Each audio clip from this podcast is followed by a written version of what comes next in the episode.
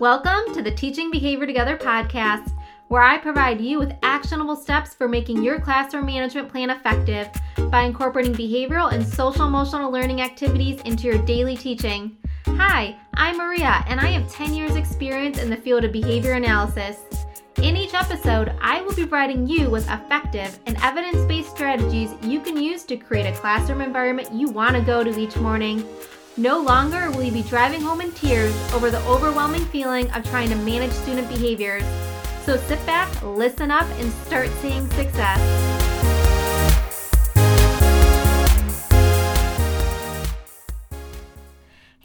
Everyone, welcome to this episode of the Teaching Behavior Together podcast. I am so excited that you are here today. We are talking all about behavior as communication.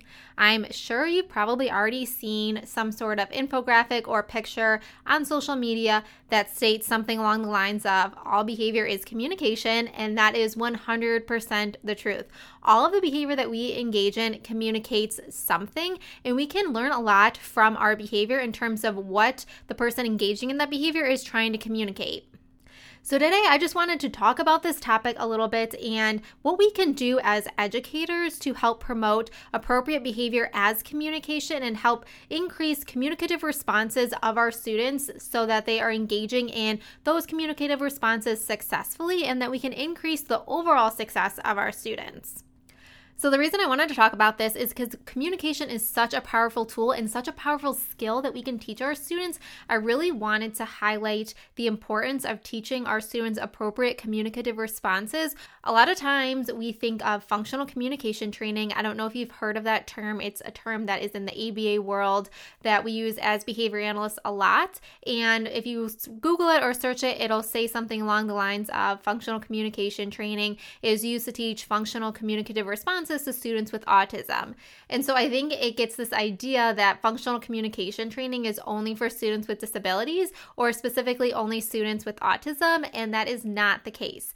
Functional communication training is just the means of teaching functional communicative responses to our students, to adults, to anyone that needs a communicative response to communicate their wants or needs in that moment. So, what I mean by that is functional communication is our way of teaching students a functional communicative response to let us know what their needs or wants are in that moment so that we can meet those needs and wants. Okay, so say we have a young student who is learning to communicate, whether that be through sign language, through pictures, through a, a communication device, through vocal speech, whatever way they're using as their mode of communication, we are teaching them functional communication so that they're able to access their needs and wants. So we are teaching them to ask for water, milk, juice, cookies, snacks, carrots, celery. I don't know what kids are asking for celery, but you know, we're teaching them to ask for their needs and wants or label their feelings so that we are able to address those needs and wants in that moment. We're teaching students to say, I'm upset, I need a hug, I'm upset, I need a break. Stuff like that is functional communication. We are identifying our needs or wants and we are communicating those to others so that we can access whatever that need or want leads to. And we can 100% be doing this in our classrooms. The biggest misconception I see around functional communication is that we only use it with students with disabilities or students with autism. That is just not the truth. And we can utilize functional communication and teach our students functional communicative responses so that they are able to access their needs and wants, communicate those needs and wants so that we're able to help facilitate that for our students. I know a lot of you are special education teachers or maybe BCBAs or in the field of special education in some way. And I don't want you to think that this episode is not for you by me saying that functional communication is not just for students with disabilities, but I do want to dispel that misconception that functional communication is only something that we use with kids with disabilities. And I also want to dispel the misconception that functional communication is only done as an alternative mode of communication, meaning that alternative to vocal speech. So, an AAC device, PECS, sign language, something along those lines, that's not the case either. Any type of communicative response can be functional, and we can teach our students functional communication. So, just to highlight what we've talked about so far for the last five minutes, that we are talking about functional communication, meaning that we are teaching students to identify their needs and wants so that it serves some sort of function, that they are utilizing a communicative response to serve some sort of function for them. So, to get a little bit more specific or a little bit more technical with you guys, functional communication training is a differential reinforcement procedure in which we are utilizing differential reinforcement. And I know we haven't talked about differential reinforcement, but differential reinforcement is essentially reinforcing appropriate behavior while ceasing to reinforce the inappropriate behavior. So, let's say we have a student who engages in a tantrum to communicate that they don't want to do the work that you have put out in front of them. Okay. So, the undesired behavior is the tantrum. The desired behavior is an alternative response to that tantrum that is a functional communicative response. So it could be them asking for a break. If they ask for a break appropriately, then we allow them to have that break as opposed to them engaging in a tantrum, which then leads to a break anyway. So it's an alternative response to the undesired behavior that allows them to gain access to that same need or want that they need met in that moment. So, just to break that down a little further, if we have a student tantruming because they don't want to do work, that leads to the delay or the escape from doing work. So, by teaching them to ask for a break, that is leading to the delay or escape from the work in that moment. And then we can help the student while they're on a break or when they're transitioning back from the break to make work more engaging and interesting for them so it's less aversive so that they're not wanting to avoid it in the first place. But that's a whole another episode for a whole nother day. So, let's talk about how we can use functional communication training in our classrooms. So, if you have a student who is engaging in an undesired behavior, the appropriate alternative behavior can be a functional communicative response. Since all behavior is communication, any response that we're teaching that student or any desired behavior we're teaching that student is communication. But if we're teaching them a functional communication behavior or communicative response to something, it might be along the lines of them asking for something, requesting something, stating that they're upset, frustrated, whatever it might be, so that we know their need or want in that moment, and then we can help facilitate them accessing their need or want. Say you have a student who is playing with another student and they just take the toy away from the other student. Now, that's obviously something that we don't want to see in our classroom because that can lead to like negative peer relationships, but we can teach that student a functional communicative response of asking for the toy. We can teach them how to ask for the toy so that they're able to ask for the toy and then access the toy as opposed to just taking it away from that student. You can also utilize this, and what I see a lot of teachers doing this successfully with is teaching students to ask for attention appropriately. So sometimes we have students who engage in behavior to access attention or connection, whatever you want to call it, and we can teach them to do that in a more appropriate way. So we might have students who shout out during class or become disruptive in class to access attention or connection, and we can teach them a functional communicative response to access that in another way that's more appropriate. We can teach them to raise their hand. We can teach them to say something like, Can I talk to you for a minute? Can I talk to my friend for a minute? So that they can access that attention in a more appropriate way.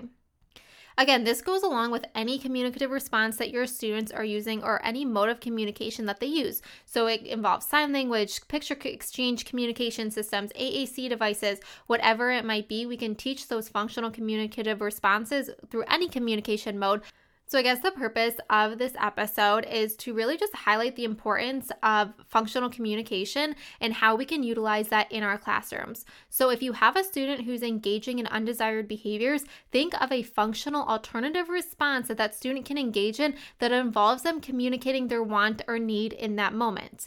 Now, I know what some of you might be thinking that what if the student doesn't know what their need or want is in that moment, or I don't know their need or want in that moment? How can I teach them how to ask or request for it if I don't know it? And that's where a functional behavior assessment is probably going to come into play if you have to go that route. Sometimes it's very clear what the need or want is. Sometimes a student can just tell you what their need or want is. Sometimes they can't. So we might need to use a functional behavior assessment to determine the why of the behavior. Why is the student engaging in the behavior? And there are four functions to behavior. Don't worry, I plan on doing an episode about functional behavior assessments and behavior intervention plans because I know not everyone has been trained on how to do a functional behavior assessment or a behavior intervention plan based on a functional behavior assessment. But if we are teaching functional communicative responses, an FBA is sometimes necessary to do if we don't know the student's need or want in that moment. And then we can utilize a behavior intervention plan to really teach that alternative functional communicative response. Because again, sometimes the student's behavior is not very clear on what they're trying to communicate, right? So we don't necessarily know what the student is communicating in that moment that would allow us to facilitate them accessing their need or want in that moment. So, that is a good strategy to use if you don't know what the need or want is that the student's behavior is communicating to engage in a functional behavior assessment. Again, there are four functions attention, escape, tangible, and sensory. We'll go into that when I do an episode on that, and more specifically, some trainings that I do have planned for school based FBAs and school based behavior intervention plans, but that's a little bit down the road. For now, just look out for more information about that in the future. But definitely, if you cannot identify what a student's need or want is based on their behavior, you're going to want to do a functional behavior assessment so that you know that you're really accurate so that you can teach that student a alternative behavior that meets that need or want so that they're able to use it.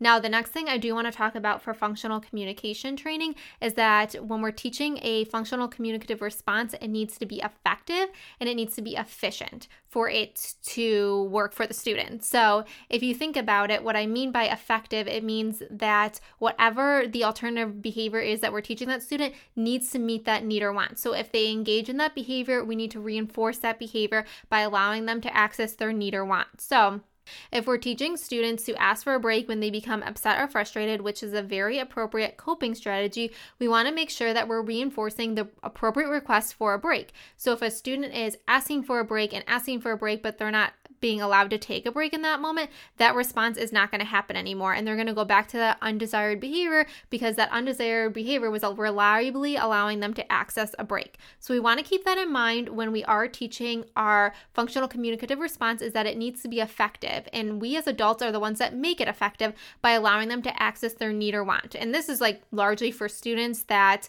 you know, need help with accessing items or need us to say, yes, you can go on a break or whatever it might be. It also needs to be efficient, meaning that it needs to be something that the student can readily engage in and it's relatively easy for that student to engage in. You don't want to make this behavior really hard for the student to engage in because if they're engaging in another undesired behavior and they're having trouble communicating their need or want in the moment, already switching over to a functional communicative response is going to be a little bit harder for them to engage in than the other behavior. So we want to make sure that we make it as easy as possible for that student. You don't want the student to have to engage in a really cumbersome functional communicative response in order to access whatever their need or want is in that moment.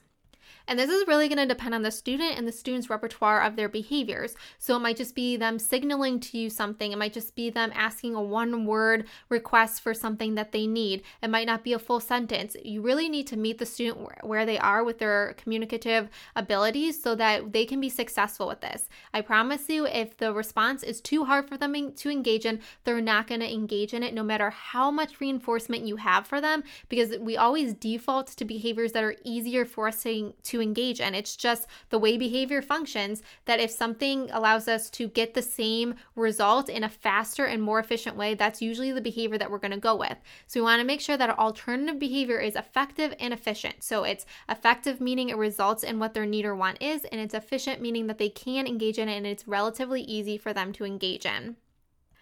Wow, I think I talked really, really fast in this episode. Functional communication is just something I'm really, really passionate about. I do want to help educators dispel some of the myths about functional communication that it's only for students with autism or it's only for students who use an alternative mode of communication like an AAC device or PECS or sign language or whatever it might be, that it's for all of our students and that we can really, really focus on teaching functional alternative behaviors to an undesired behavior in our classroom. And that can be a functional communicative response and that all behaviors behaviors communication and that we can really utilize this to increase the success of all of our students. So, if you're looking for some strategies on how to implement this in your classroom, the first thing that I would do is assess the undesired behavior to see what the student is communicating in that moment. That might be really easy for you to identify, or you might need to use a functional behavior assessment to identify the why behind that behavior, and then find an alternative communicative response that you can teach to that student that is efficient and effective so that they engage in that behavior over the undesired behavior. Now, when you're teaching a functional communicative response, we do that like we're teaching any other behavior. We can model the functional communicative response, so we can model When you're upset, you can ask for a break so that the student can see us engaging in the behavior. Then we can allow them to practice that functional communicative response and the, make sure that that functional communicative response results in what the need or want is in that moment. So we're reinforcing that behavior with whatever the need or want is, and then provide feedback to the student. And we want to do this consistently and we want to do this continually in our classroom so that we're reinforcing this behavior over and over and over again, that we're continually providing instruction on communicative responses and we're teaching these communicative responses explicitly. Something that I see a lot in classrooms is, or really hear a lot in classrooms, is the phrase use your words. Well, if we haven't taught the student any words to use in that situation, they're not going to know what to say in that moment. Sometimes we need to teach these things really explicitly to our students, and that can be used through functional communication training, where we're teaching them a functional response to whatever their need or want is in that moment so that they get their need or want met in a more appropriate way and they don't engage in that undesired behavior to get that need or want met. Because we're skill building, we want to make sure that we're really reinforcing that behavior at a very high rate, meaning whenever the behavior is occurring, as much as possible, reinforcing that behavior by meeting that need or want in that moment. And then as time goes on, we can start fading out that reinforcement, right? So every single time a student asks for a break might not be an appropriate time for them to take a break. You might be right in the middle of a lesson and a student says, Can I take a break? You might need to say, You know, I need you to wait three more minutes till I'm done and then you can take your break. And that's another skill that we can teach students is waiting and tolerating the no whenever they are, you know, need to wait a little bit longer, need you to finish something so that they can access the break and they're not, you know, missing a ton of academic content. And that's a skill that we can teach our students as well.